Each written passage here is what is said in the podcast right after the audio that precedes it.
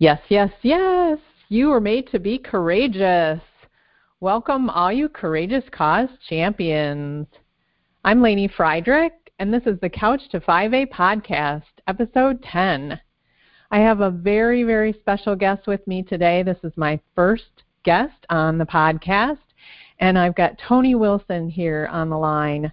Tony was my team captain for the Voters Not Politicians uh, petition circulating phase of that campaign that I spoke about in episode 8.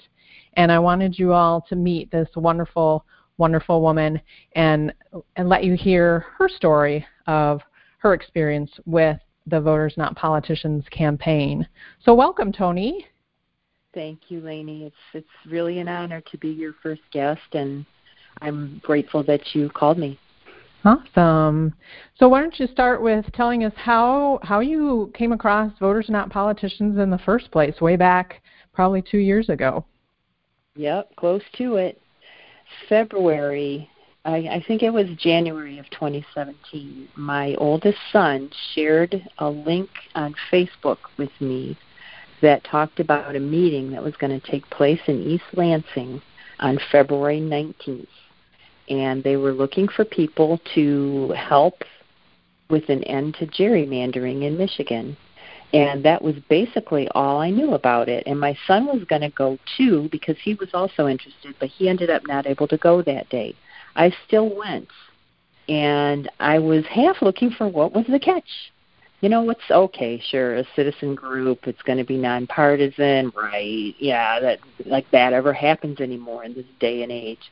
So I walked in and I saw probably, I'd say close to a couple hundred people there, which right off the bat is kind of a surprise that you can mobilize 200 people. This was shortly after the uh, the 2016 election, and I know there were people from both parties who weren't real happy with that outcome. So there were people from both parties in the room. First of all, Second, they did a presentation, and the people that were the leadership got up and talked.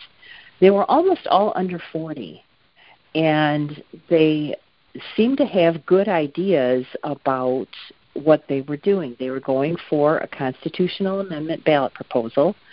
They they had a very specific plan in mind about how they were going to do it. They were going to do town halls around the state and get input about the policy from citizens so people would have buy-in and so that people would with good ideas could come to the front of the uh, plan. So at the meeting they also debuted the very first educational slide deck its prototype. And the explanation of how gerrymandering was done and how it negatively affects the average voter was so crystal clear and so simple that it was really a winning formula. And the leadership was smart and involved and engaged, and the the education plan was simple and straightforward. And there were 200 volunteers in the room. And I said to myself, "This has legs. This is going somewhere." So I signed up to volunteer that very first day. And by the Friday of that week, they had incorporated as a 501c4 and they were going forward. And so I started out uh, as a uh, I had agreed to do petition circulating, and I was actually doing a team with another woman in Waterford, and there were two of us involved. We were both older ladies, so uh, the we, the thought was, well, we won't exhaust ourselves if there are two of us. But once we got going, we could see that one of us was being wasted. And so I was asked by the regional field director for Oakland County to take on a team of people that had started a little later. And petition circulating started um, oh, the weekend of the Woodward Dream Cruise, which is probably the third weekend in August. And I want to mention, too, it took a while to get it approved because the uh, Board of Canvassers was stalling us, basically. They didn't want to see this come to uh, petition language and we just got you know we got two three four hundred people to go to lansing and protest and that kind of caught their eye so we, really do have the power the citizens of michigan really do have the power so uh, when we finally got the language approved, uh, by the time it was third weekend of August, and we started circulating, and right away it was going like a house of fire. People were signing on to circulate. We were getting picking up dozens and dozens of new volunteers every week, which is a good sign.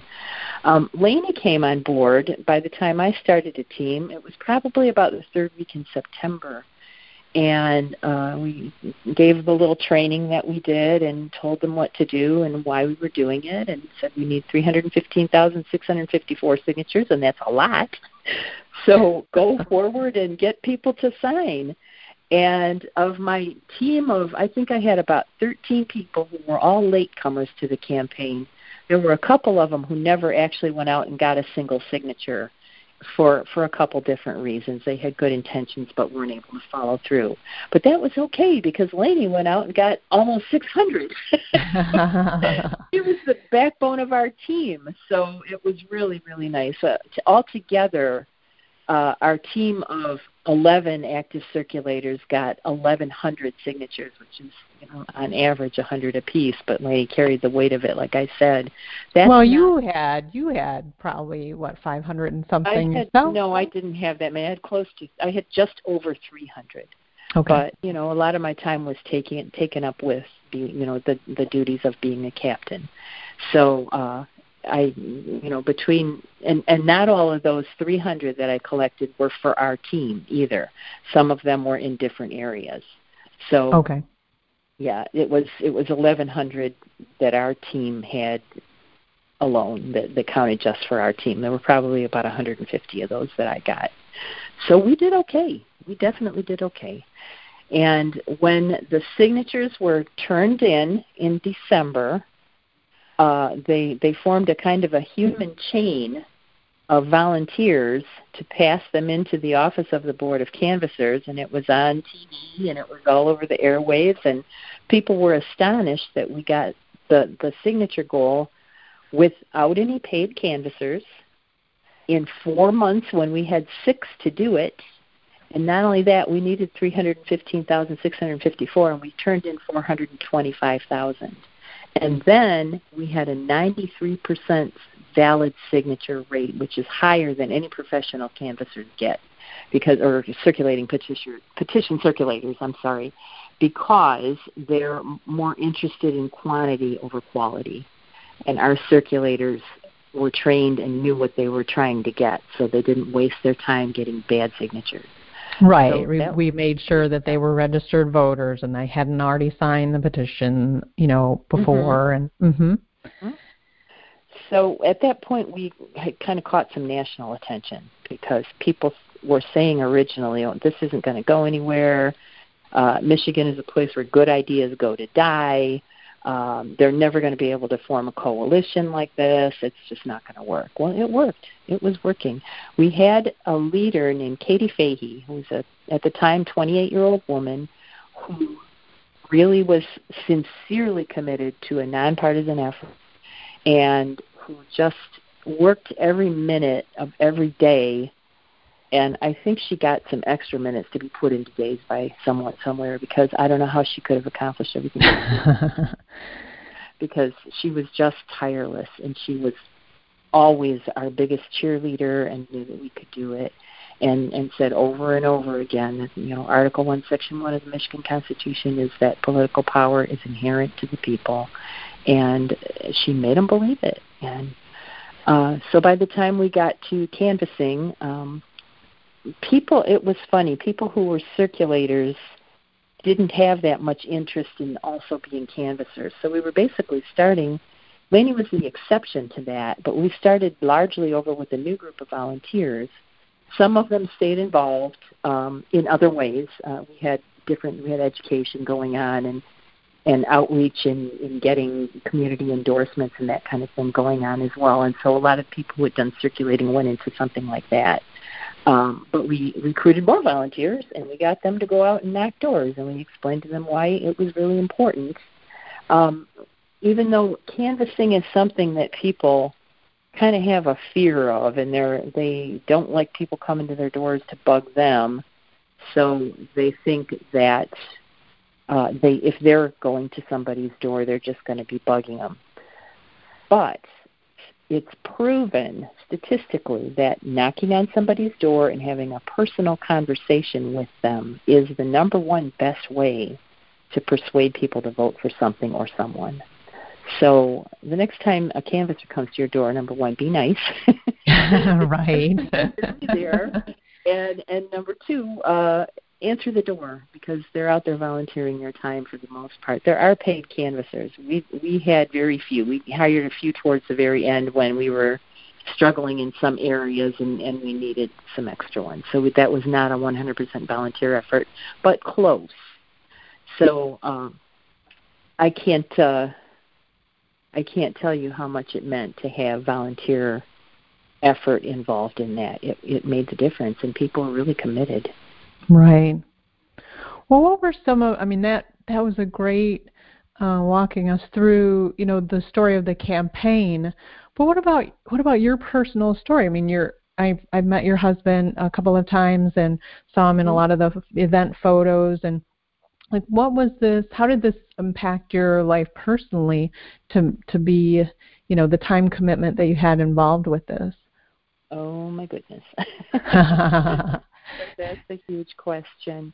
Um, in the beginning, the, the circulating phase, uh, the time commitment I'd say was probably about 15 to 20 hours a week. Well, after the circulating was done, we turned in the petitions in December, and at some point after that, they had um, the committee chair people um, were also on the board of directors, and they um, they decided it was a conflict of interest to have that situation. They were going to split it off. So the committee chair that had been on the outreach committee, which I was working with more at that time, um, went to be on the board of directors. That was Davia Downey, and she was an incredible leader, and we we really respected and admired her.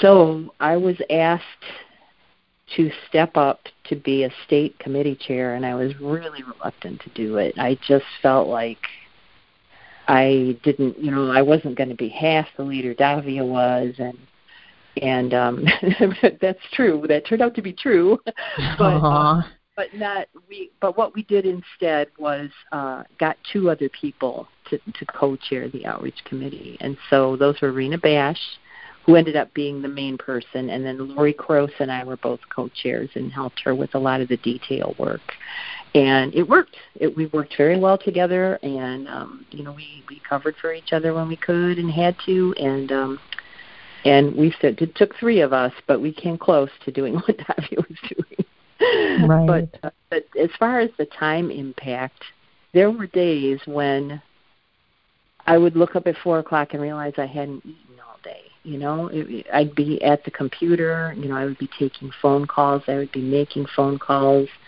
I would be running around, and all of a sudden it would be like, oh my gosh, I haven't had lunch. and it's dinner time. yeah, and it's dinner time exactly. And I was Lainey and I were talking earlier about the conference calls that we did. There there were I think probably four or five conference calls a week that ah. we needed to be on just to be coordinated. And so that was how we did it. We we just did a lot of conference calls and this organization was people all over the state and so primarily done online and, and through conference calls. And we didn't meet in person all that often. So uh, it, it was just a really big commitment and I was I was surprised. And then I my father-in-law also started having problems with his health, like an increasing problems with his health, and oh no, falling a lot, and um, oh. ended up he had surgery in I think it was July, June or July, and afterwards had to go. Afterwards, actually went into cardiac arrest and and had complications. Oh, so he had to go to a nursing home for a while and it was the nursing home was an hour away from where I live. So between going back and forth to keep him on track and um try to take care of the you know all the the problems that come up that are concurrent to that with his finances and his you know his apartment and you know taking care of stuff uh and then still trying to do the work for voters not politicians i have to tell you it was a big challenge it i'm sure challenge and so i everybody knew the situation and i did the best i could and uh, I guess it was good enough because we won. we won. We won. so I don't know, but I, I can't say that it's not a challenge, and and uh, I was really committed to it from day one. The minute I I saw the first meeting I went to, I knew it would pass if we could just get it past the Supreme Court. We did miraculously, and I, just a little tidbit here. I just saw a post on Facebook a few minutes that the the one Republican justice who voted to keep this on the ballot took huge flack from the Republican Party afterward, saying that she was a traitor and that she should be voted out of office. And her name was Beth Clement. And um, Katie Fahey just posted on Facebook maybe an hour or so ago that Beth Clement had called her. Beth Clement was reelected in spite of the backlash from her own party and even though Supreme Court justices are nonpartisan technically, they have to be nominated by a party. So really, they're you know she was nominated by Republicans, and she was reelected by uh, I'm going to guess here largely voters, not politicians, supporters. So there you go. There you go. I mean, that just says that you know the the people speak and you know we hear so much noise from both sides of the really extremist sides of the party. You know they make the most noise. But that middle that middle is so large for each party of moderate people. And mm-hmm. this is this is what i think this is starting to get us closer and closer to a moderate representation of a moderate population. Mhm yeah, I agree. Um, the, this the one thing this effort did for me personally, more than anything else, was to reaffirm that we all have more in common than we have different, yes. and to reaffirm that we absolutely can work on things that we have in common to solve. This had this had really significant support from both parties. If you look at a map of how each county voted the support on the west side of the Lower Peninsula, where it's very heavily Republican, DeVos land, um, is is between 55 and 70 percent in each individual county. Yes, and there there were only 17 counties out of 83 in the state that voted against it. Okay. So that's just miraculous. I mean, for people to come together in that kind of a way when nationally they're saying there's no way they can build a coalition like this in Michigan, it's just almost nothing short of a miracle. And right, because I'm guessing those 17 counties, it was close, right? I, I'm guessing it wasn't a landslide against it. Yep, there was one county, Newaygo County, that where the yes prevailed by a single vote. You're kidding. Yep, and they passed it. Oh so that's my how God. it was in some places. Yep. Oh, your vote really does matter. oh, it really does matter. It really does. Oh wow! what else matters is getting involved with something like this. I've, I'm 63 years old. I've never done anything like this before in my entire life. Now I'm sad that I haven't, but I just have to say it was a phenomenal experience. And working with people like Lainey, volunteers that were so committed and willing to go out there in the rain and the snow and the heat and the wind and and collect petitions and do the canvassing and get the vote out and it matters. It matters. Yeah, it was, you know, people inspired other people, the Facebook posts and you know, you'd see people up in the upper peninsula, you know, getting signatures in the snow and I mean, that pumped me up down here. I'm like, no matter how cold it gets here in the Detroit area, it, I'm not having to do this in the snow, you know. Yeah. yeah, no, there were a couple days it was snowing when I was out there and it was cold, I'll tell you. Yeah. And then to see people posting about how we had paid signature volunteers. I wrote a, a editorial response to the Detroit News when they accused us of using paid circulators. And I said, we did not stand out here in the wind, in the rain, in the cold, in the heat, scraping up our, the money to pay for this, the printing of the of the petitions on our own. To have you say that that's not what we did, we right. do that.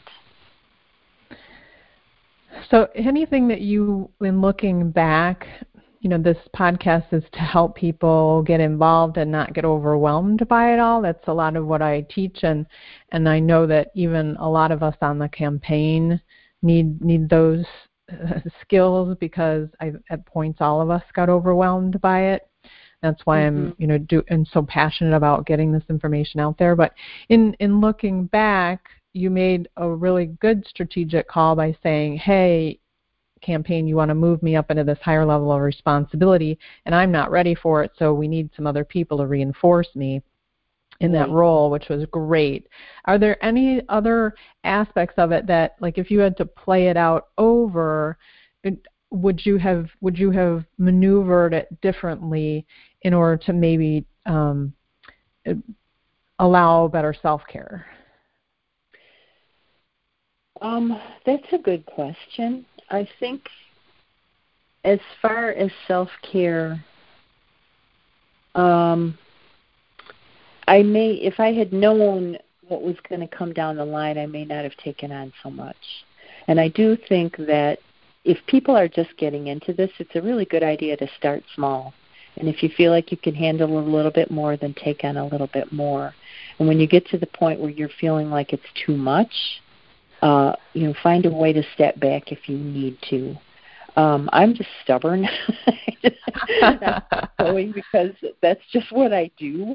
But uh, I I would advise people to don't take on more than you think you can chew because it did get difficult. And uh, for self care, you know, I I would um, I would take a step away when I needed to, and I would let people know I'm not gonna I'm not going to be answering my email for a little while and be doing something else. But you know, just the the everyday average stuff of life has to get done too. And so I, you almost have to schedule it in and, and make sure that you're leaving time for yourself. Right, right. No, great, great advice. Thank you. So it's probably too early to think about what next. You probably just want to soak it all in and. well, yeah, I think that I'm gonna I'm gonna wait till after the holidays before I get really super involved in anything else. But um, and that I think that Voters Not Politicians is going to stay together as an entity as well. And we're going to a um, volunteer thing on Sunday where they're going to talk a little bit more about how that's going to look. And so I'm open to that. I'll, I'll see what they have to say, and I'm open to staying with the organization.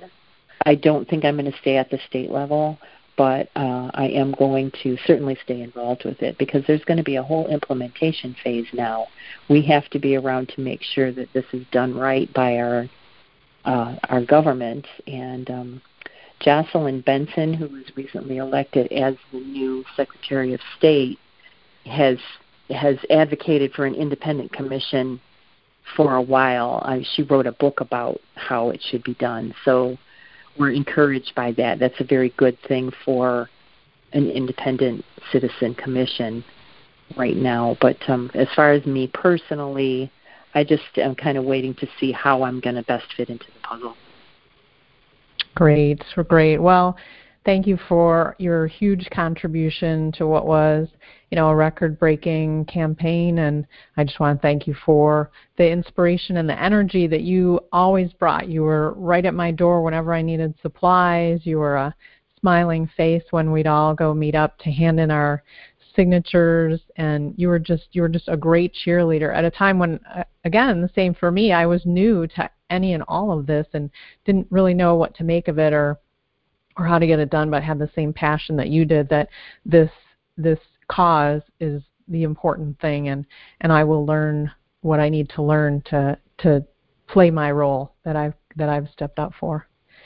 Okay, thank you, Lainey. Thank and you. I, I would say to you that you did a, a phenomenal job too, and I, I know for sure without you we wouldn't have passed Macomb County.